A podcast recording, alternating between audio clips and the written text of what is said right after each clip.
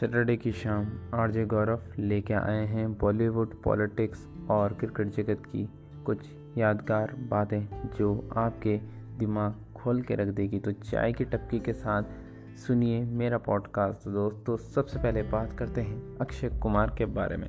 तो अक्षय के पास पैसे कमाने के लिए दो तीन साल ही बचे हैं। इस एक्टर ने खिलाड़ी कुमार पर कसा है तंज आपको बता दो कि बॉलीवुड में खिलाड़ी कुमार यानी अक्षय कुमार हर साल सबसे ज़्यादा फ़िल्म बनाने के लिए जाने जाते हैं। अक्षय हर साल लगभग चार फ़िल्में बनाते हैं, लेकिन कोरोना के कारण इसमें गिरावट आई है और पिछले एक साल में उनकी कम से कम एक ही फ़िल्म रिलीज़ हो पाई है। वहीं अक्षय कुमार रिलीज़ न होने के बाद कई नए प्रोजेक्ट पर काम कर रहे हैं। इस साल यानी दो हज़ार इक्कीस में उनकी कई फ़िल्में रिलीज़ होने वाली हैं और कई काफ़ी चर्चे में हैं। इसमें एक है राम सेतु भी है उनकी बैक टू बैक फ़िल्मों को लेकर हमेशा विवाद में रहने वाले अभिनेता कमाल राशिद खान ने उन पर निशाना साधा है। आपको बता दूँ कि कमाल राशिद ने अक्षय कुमार के खिलाफ एक ट्वीट किया है, जिसमें उन्होंने लिखा है, अक्षय कुमार की फ़िल्मों के लिए अब कोई खरीदना नहीं बचा है उनकी सूर्यवंशम और बेल बॉटम जैसी फ़िल्में रिलीज़ नहीं हो पा रही हैं और वह एक के बाद एक नई फ़िल्में की घोषणा करते जा रहे हैं। अक्षय हर महीने में 24 इंटू सेवन शूट कर रहे हैं, क्योंकि उन्हें पता है कि उनके पास रुपए बनाने के लिए सिर्फ़ दो तीन साल ही बचे हैं। केजी प्रोड्यूसर लगभग 125 करोड़ रुपए ही दे रहे हैं। आपको बता दूँ कि राशिद ने यह ट्वीट अब खूब वायरल हो रहा है। इस ट्वीट में जमकर प्रतिक्रिया दे रहे हैं। कुछ यूज़र के आर के को ट्रॉल कर रहे हैं तो वहीं उन्हें कुछ ट्वीट्स उनके पसंद कर रहे हैं। वहीं अक्षय के फैंस के आर के के इस ट्वीट पर खासा नाराज़ नज़र आ रहे हैं। उन्होंने के आर के के इस ट्वीट पर अपनी प्रतिक्रिया देते हुए लिखा है कि आर को अक्षय से जलन हो रही है। बता दें कि ये पहली बार नहीं है जो कमाल राशिद ने अभिनेता और अभिनेत्रियों से पंगा लेते हुए नज़र आए थे। उसमें बीच बीच बीच में के आर के बॉलीवुड पर तंजे करते नज़र आए तो कई बार उनको टिप्पणी करना भारी पड़ा है और सोशल मीडिया पर खिंचाई भी जम के हुई है। वहीं अक्षय कुमार की वर्कफाट की बात करें तो अक्षय कुमार ने राम सेतु, सूर्यवंशम, पृथ्वीराज बेल बॉटम और बच्चन पांडे जैसी फ़िल्मों में नज़र आने वाले हैं। अक्षय कुमार की अपकमिंग फ़िल्म में सूर्यवंशम तीस अप्रैल को रिलीज़ होने वाली है और फैंस इस फ़िल्म को बेसब्री से इंतज़ार कर रहे हैं। तो दोस्तों, आपकी क्या राय है कि आर के के ट्वीट को लेकर कमेंट सेक्शन में ज़रूर बताइए। तो दोस्तों, आज खुरानास को कौन नहीं जानता। कब बहुत ही कम टाइम में बॉलीवुड में नेम फेम कमा रखा है और अच्छी खासी फ़ैन बेस है दोनों भाइयों के। बा, बात करें बड़े भाई की तो आयुष्मान खुराना आज एक बिज़ी एक्टर्स में हैं और ए लिस्ट एक्टर्स में आते तो अब बात करें उनके छोटे भाई अपार शक्ति के बारे में तो उन्होंने भी टीवी में अच्छी खासी जान पहचान बना रखी है और अच्छा खासा इनकम सोर्स है उनका। तो उनसे रिलेटेड खबर आ रखी है कि अपार शक्ति खुराना के घर जल्द गुजेंगी किलकारियाँ सात साल पहले आकृति अजहर से हुई थी शादी। आपको बता दूँ कि उनसे रिलेटेड एक खबर आई है कि आयुष्मान खुराना के भाई अभिनेता अपार शक्ति खुराना के घर जल्द ही किलकारियाँ गुजने वाली है। उनकी पत्नी आकृति आहूजा प्रेग्नेंट है। हालाँकि अब तक अपार शक्ति खुराना की ओर से कोई आधुनिक बयान नहीं आया। मीडिया रिपोर्ट्स के माने तो अपार शक्ति और आकृति की पहली बार माता पिता बनने वाले हैं। बताया जा रहा है कि आकृति इस साल सितंबर में बच्चे को जन्म देंगी। अपार अपार शक्ति और आकृति ने साल 2000 चौदह में शादी करी थी, सितंबर के टाइम में ही और बंदे थे और दोनों की मुलाकात चंडीगढ़ में ही हुई थी। पिछले साल लॉकडाउन के दौरान खुराना परिवार ने चंडीगढ़ में पंचकूल में एक आलिशान भी घर खरीदा था। उस वक्त आयुष्मान खुराना, तरजा कश्यप और अपार शक्ति खुराना और आकृति आहूजा चंडीगढ़ गए थे। सभी ने लंबे समय तक माता पिता के साथ वक्त बिताया था। कि इंटरव्यू में अपार शक्ति का कहना है कि वे चाहे उनके बच्चे चंडीगढ़ में ही पलने बढ़े और आपको बता दूँ कि अपार शक्ति ने सिनेमा में अपने करियर की शुरुआत रेडियो और वीडियो कॉल जॉकी के तौर पर करी थी। वीजे के रूप में अपार शक्ति खुराना ने कई शो करे थे और उन्होंने अभिनेता आमिर खान की फ़िल्म इंडस्ट्री में भी कदम रखा था। अपार शक्ति खुराना की पहली बार साल 2016 में आई दंगल फ़िल्म में नज़र आए थे। इस फ़िल्म में उन्होंने आमिर खान के भतीजे का किरदार निभाया था, जो कि बहुत लोगों द्वारा पसंद करा गया था। दंगल के बाद अपार शक्ति को कई फ़िल्मों में ऑफ़र हुई थी, जैसे वह बद्रीनाथ की दुल्हनिया स्त्री लुक्का छुपी और बहुत सारे बाला जैसी फ़िल्मों में भी नज़र आए थे और कई फ़िल्मों में उन्होंने अभिनय से दर्शकों का दिल जीत देने वाला काम भी किया था। जल्द ही वो अपने फ़िल्म हेलमेट में दिखेंगे और वह पहली बार मुख्य किरदार में नज़र आने वाले हैं। तो दोस्तों, सक्सेस की सीढ़ियों में अब छोटा भाई भी चढ़ने को है। तो दोस्तों, आपकी क्या राय है? इनके घर, चंडीगढ़ में जो खरीद रखा आलिशान और इनके जो भी आने वाला है, लड़का या लड़की, आपकी क्या राय है मुझे कमेंट सेक्शन में ज़रूर बताइएगा। तो दोस्तों, बढ़ते हैं अगली खबर की तरफ़। दोस्तों, अगली खबर आ रखी है तो controversial girl and the mad girl Rakhi Sawant के बारे में। तो राखी सावंत का झलका है, दर्द, बोली है, लोग बसूरत और मोडी कहकर करते हैं अपमानित। तो राखी सावंत अक्सर सुर्खियों में बनी रहती हैं। वो कभी अपने लुक्स को लेकर तो कभी अपने विवादित बयान को, के कारण। लेकिन जब से वे बिग बॉस के घर में से लौटी हैं, उनके तेवर थोड़े अलग ही दिख रहे हैं। एक बार फिर राखी ने एक बड़ा बयान दिया। एक इंटरव्यू उन्होंने खुलासा किया है कि बिग बॉस जैसे बड़े रियलिटी शो में उनकी किस्मत बदल दी है। राखी ने बताया है कि उनके करियर की शुरुआती दिनों में वह बहुत संघर्ष करना पड़ा था। लोगों ने उन्हें अपॉर्चुनिक टिप्पणी और नापसंद किया था। उन्हें मोटी, गंदी देखने वाली और कभी ना जाने क्या क्या कहकर बुलाया था।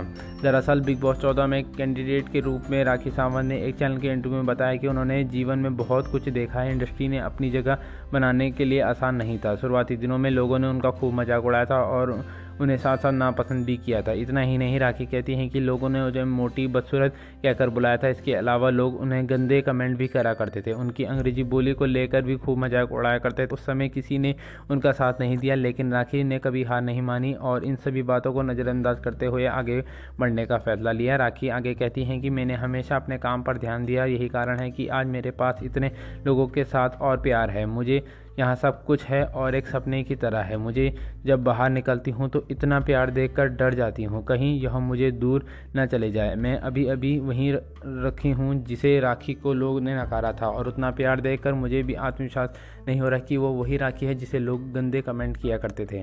बता दें कि रियलिटी शो बिग बॉस में फेम एक्टर राखी सावंत हमेशा ही किसी न किसी वजह से सुर्खियों में रही थी। बिग बॉस के घर में राखी ने दर्शकों को खूब एंटरटेन किया था। इसी की वजह से बिग बॉस चौदह का बेस्ट एंटरटेनमेंट का किताब भी उन्हीं को ही मिला था। तो दोस्तों, आपकी क्या राय है?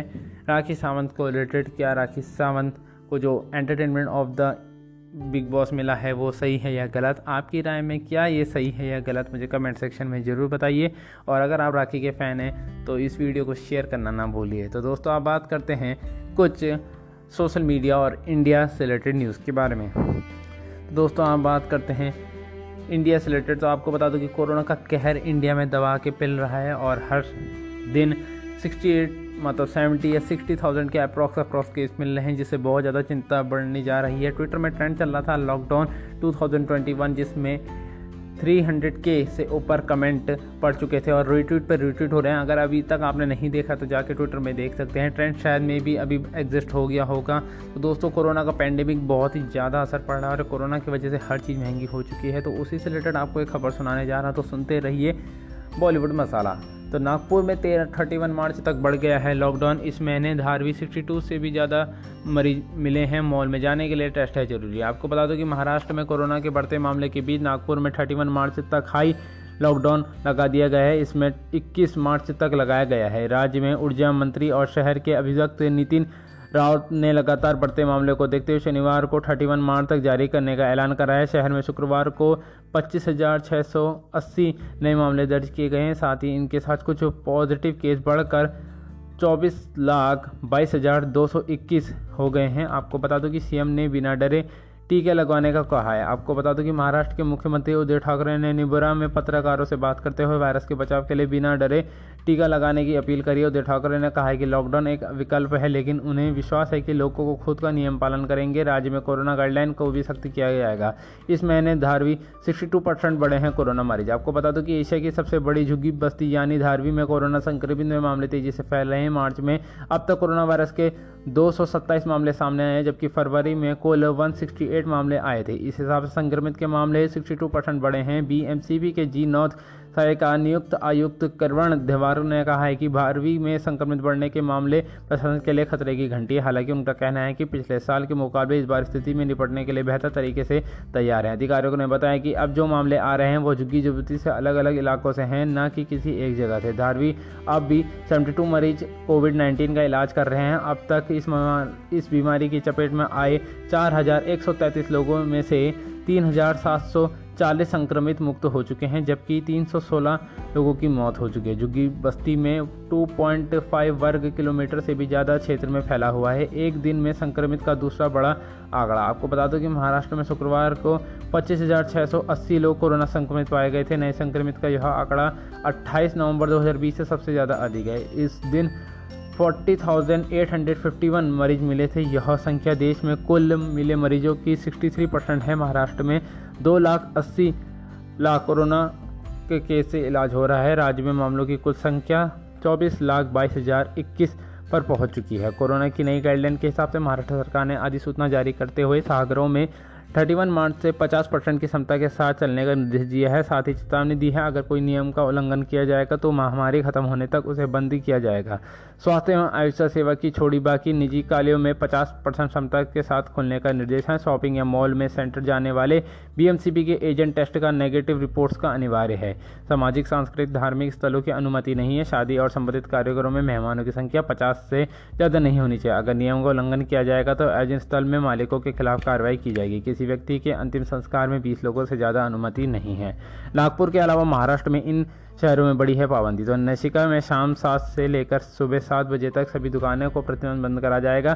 ठाणे में थर्टी मार्च तक सोलह हॉस्पिटल पर लॉकडाउन लगाया जाएगा। उस्मानाबाद में नौ से लेकर पाँच सुबह के पाँच बजे तक नाइट कर्फ्यू जारी रहेगा। साप्ताहिक बाज़ार पूरी तरह से बंद रखी जाएगी। रविवार को पूर्ण लॉकडाउन रहेगा। पुणे में रात ग्यारह बजे से सुबह के छः बजे तक पाबंदी रहेगी। शाम में वक्त, गाइड और पार्क बंद रहेंगे। होटल और अस्पताल में केवल दस बजे तक संक्रमित चलन होगा। तो दोस्तों, आपकी क्या राय है इस कोरोना के बारे में? अगर आप भी परेशान हैं कोरोना की वजह से या आपकी जॉब चले गई है या फिर आप भी महँगाई से है परेशान तो इस वीडियो को शेयर करिए अपने ज़रूरतमंद लोगों के साथ जिनको डेली अपडेट्स चाहिए होती है। तो दोस्तों, बढ़ते हैं पॉलिटिकल्स खबर के बारे में।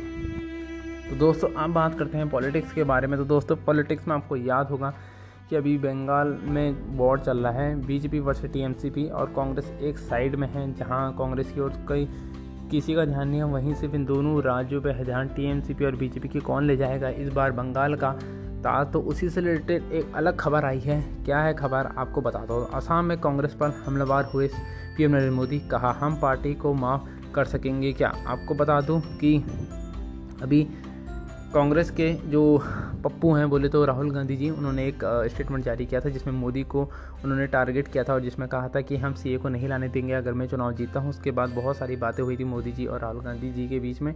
तो क्या है आपको मैं सुनाने जा रहा हूँ। तो प्रधानमंत्री नरेंद्र मोदी ने असम में चुबाव में एक चुनौती जनसभा में संबोधित करते हुए पीएम नरेंद्र मोदी ने चुनावी जनसभा में कांग्रेस पर जमकर हल्ला बोला। उन्होंने कहा है कि कांग्रेस आज इस पार्टी के साथ, गठबंधन के साथ मैदान में उतर रही है। वो असम की अस्मिता, असम की संस्कृति के लिए अपने आप में एक बहुत बड़ा खतरा है। बहुत बड़ा संकट है। पीएम नरेंद्र मोदी ने आगे कहा है, मुझे यह देखकर तकलीफ़ हुई कि देश में एक ऐसी पार्टी है जिस, जो पुरानी पार्टी है, जिसे इस देश में 50 से 55 साल का शासन किया ऐसी कांग्रेस पार्टी आज भारत की चाय की पहचान को मिट्टी में लाने में खुला समर्थन कर रही है। कांग्रेस पर हमलावार होते हुए उन्होंने कहा है कि यह एक टूल किट की चर्चा की सुनी होगी। यह टूल किट असम की चाय और हमारे राष्ट्र ऋषि मुनियों द्वारा दिया गया योग का दुनिया को बदनाम करने की योजना तैयार करी जा रही है। ऐसी साजिश रखने वालों को कांग्रेस पार्टी समर्थन करे और आसाम में वोट मांगने की हिम्मत करे। कांग्रेस को हम साफ़ करना कर सकते हैं क्या? आपको बता दूँ कि खुले मंच पर पीएम नरेंद्र मोदी ने कहा है कि कांग्रेस आज उस पार्टी का गठबंधन के साथ मैदान में उतरेगी जो असम की अस्मिता,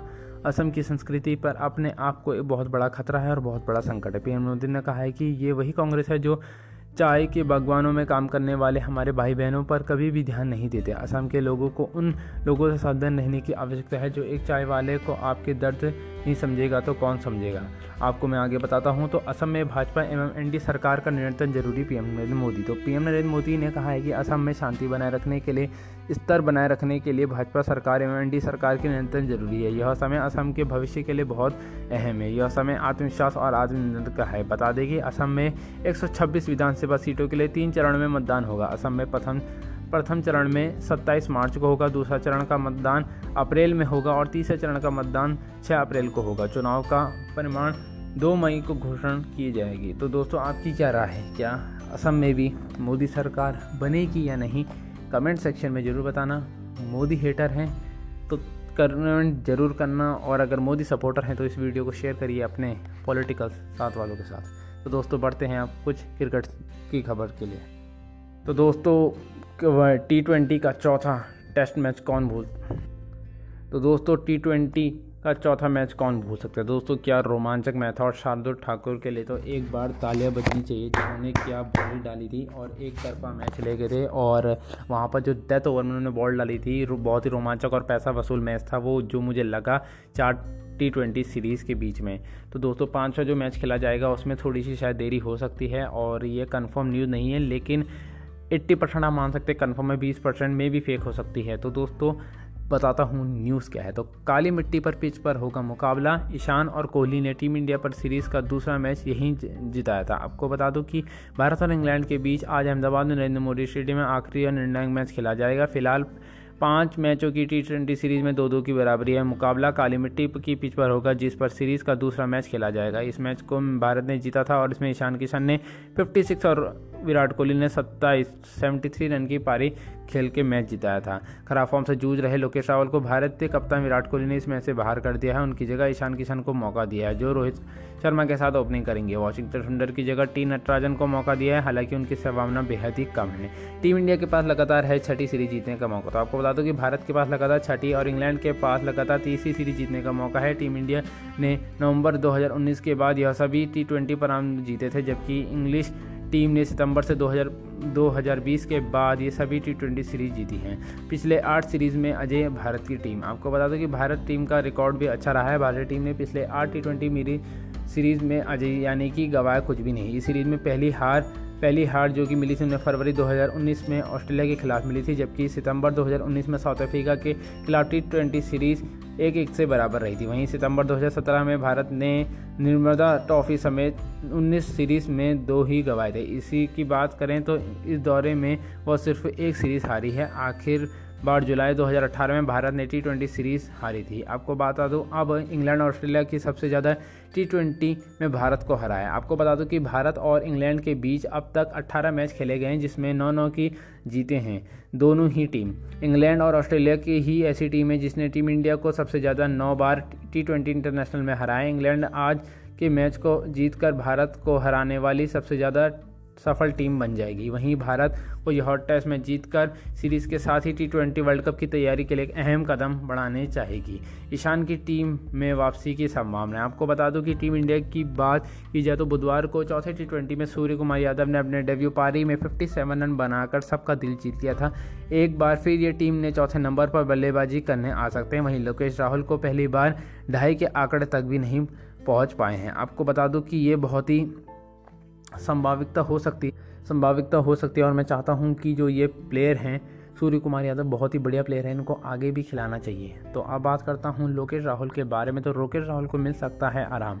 तो लोकेश राहुल के पहले तीन टेस्ट में सिर्फ़ एक ही रन बनाया है। आखिरी मैच में उन्हें आराम दिया गया है। उनकी जगह ईशान किशन को टीम में वापसी हो सकती है। वे चोट के कारण चौथा मैच नहीं खेल पाएँगे। इसके अलावा टीम में किसी और बदलाव के आसार बहुत ही कम देखने को मिल रहे हैं। आपको बता दो कि मालन का फॉर्म इंग्लैंड के लिए चिंता का विषय। आपको बता दो अब इंग्लैंड की चिंता क्या है? इंग्लैंड की टीम के लिए world number one T twenty batsman David Malan का फॉर्म चिंता का विषय है। सीरीज़ में चार मैचों में सिर्फ़ 80 रन ही बनाए। ऐसे में कप्तान मॉर्गन उनकी जगह सैम बिलिंग को मौका दे सकते हैं। वहीं ऑलराउंडर सैम करने को बल्ले और दोनों में बहुत कुछ खास करने का मौका नहीं मिला। उनकी जगह स्पिनर मोहिन अली को टीम इंडिया में शामिल टीम इंग्लैंड में शामिल किया गया सॉरी, टीम इंडिया बोलने के लिए। तो पहली बैटिंग करने वाली टीम 180 रन बनाना चाहेगी। आपको बता दूँ कि इस सीरीज़ में टॉस जीतकर और औसत में अहम भूमिका निभाई जाएगी। सीरीज़ से पहले तीन मैचों में जिस टीम ने टॉस जीता था, उसी ने मैच में ही अपना नाम किया है। जबकि पिछले मैच में भारत की ओस को पीछा छोड़ते हुए 185 रन का टारगेट डिफेंस किया था। भारत के तेज गेंदबाज में सलर वन का इस्तेमाल करके इंग्लैंड को गेंदबाजी का चेंज करने में रोका था। उसी मैच में भी बल्लेबाजी करने वाली टीम को 180 रन का टारगेट देना चाहेगी। पावर प्ले में इंग्लैंड की टीम ने बेहतर परफॉर्मेंस आपको बता दो कि दोनों टीम ने पावर प्ले की तुलना में की जाए तो इंग्लैंड की टीम ने छः ओवर में बेहतर खेल दिखाया उन्होंने चार टी ट्वेंटी में वन नाइन्टी नाइन रन बनाए, जबकि सिर्फ़ तीन विकेट गंवाए। वहीं भारत ने चारों टी ट्वेंटी पावर प्ले में सिर्फ़ वन फोर्टी रन बनाए हैं और आठ विकेट गंवाए, जो कि बहुत निराशक वाली बात है। दूसरी ओर टी ट्वेंटी की, चार टी ट्वेंटी की बात करें तो उसमें सिर्फ़ एक एक विकेट गंवाए, इसमें उन्हें जीत मिली है। आर्चर और माकूड ने पावर प्ले में कम रन दिए हैं। तो आर्चर और माकूड ने इस सीरीज़ में अब तक के चार पावर प्ले में सबसे कम रन दिए हैं। उन्होंने गेंद फेंकी है, उसमें कम रन दिए हैं। आर्चर ने अब तक चार टी ट्वेंटी में बीस में पावर प्ले में 48 गेंद खेदी हैं, वहीं 45 रन दिए हैं और दो विकेट लिए हैं। वहीं माकुड ने तीस गेंदें फेंकी अठारह रन देकर तीन विकेट अपने नाम किए हैं। मालन के पास बाबर आज़म का रिकॉर्ड तोड़ने का मौका। तो दोस्तों, ये खबर है लास्ट क्रिकेट से रिलेटेड तो मालन के पास सबसे तेज एक हज़ार रन बनाने का मौका है। अब तक उन्होंने तेईस पारियों में 935 रन बना दिए हैं, जबकि पाकिस्तान के बाबर आज़म ने 26 पारियों में 1000 रन बनाए हैं। मालन आखिरी टेस्ट में अगर 65 रन बना देते हैं तो हज़ार रन बनाने वाले इंग्लैंड के सातवें बैट्समैन बनेंगे। और इससे पहले Jason Roy, Eoin Morgan, George Buttler Alex Hales, Kevin Pietersen और जॉनी बेस्टो ने एक हज़ार रन बना चुके हैं। तो दोस्तों, आपकी क्या राय है क्रिकेट न्यूज़ से रिलेटेड? और अगर मेरी क्रिकेट न्यूज़ में कोई भी कमी है तो मुझे कमेंट सेक्शन में ज़रूर बताइए। तो दोस्तों, ये थी आज की खबर। उम्मीद करता हूँ आपको अच्छी लगी होगी। तो दोस्तों, ये सब थी क्रिकेट की न्यूज़। बॉलीवुड की न्यूज़, पॉलिटिक्स की न्यूज़ और मुझे बताना कि कौन सी सेक्शन में ज़्यादा न्यूज़ कवर करूँ, मैं किस फ़ील्ड में ज़्यादा कवर करूँ और आपकी राय क्या है कि टीवी की न्यूज़ कवर करूँ या ना करूँ म्यूज़िक इंडस्ट्री की कवर करूँ ना करूँ, आप मुझे ज़रूर बताइए। तो दोस्तों, अगर आपको ये पॉडकास्ट अच्छा लगता है तो शेयर करिए अपने friends member family member Telegram group WhatsApp group और फेसबुक इंस्टाग्राम और स्नैपचैट तो दोस्तों, आज के लिए बस इतना ही। मिलता हूँ कल दिन के टाइम में शाम के टाइम तब तक के लिए जय हिंद जय भारत।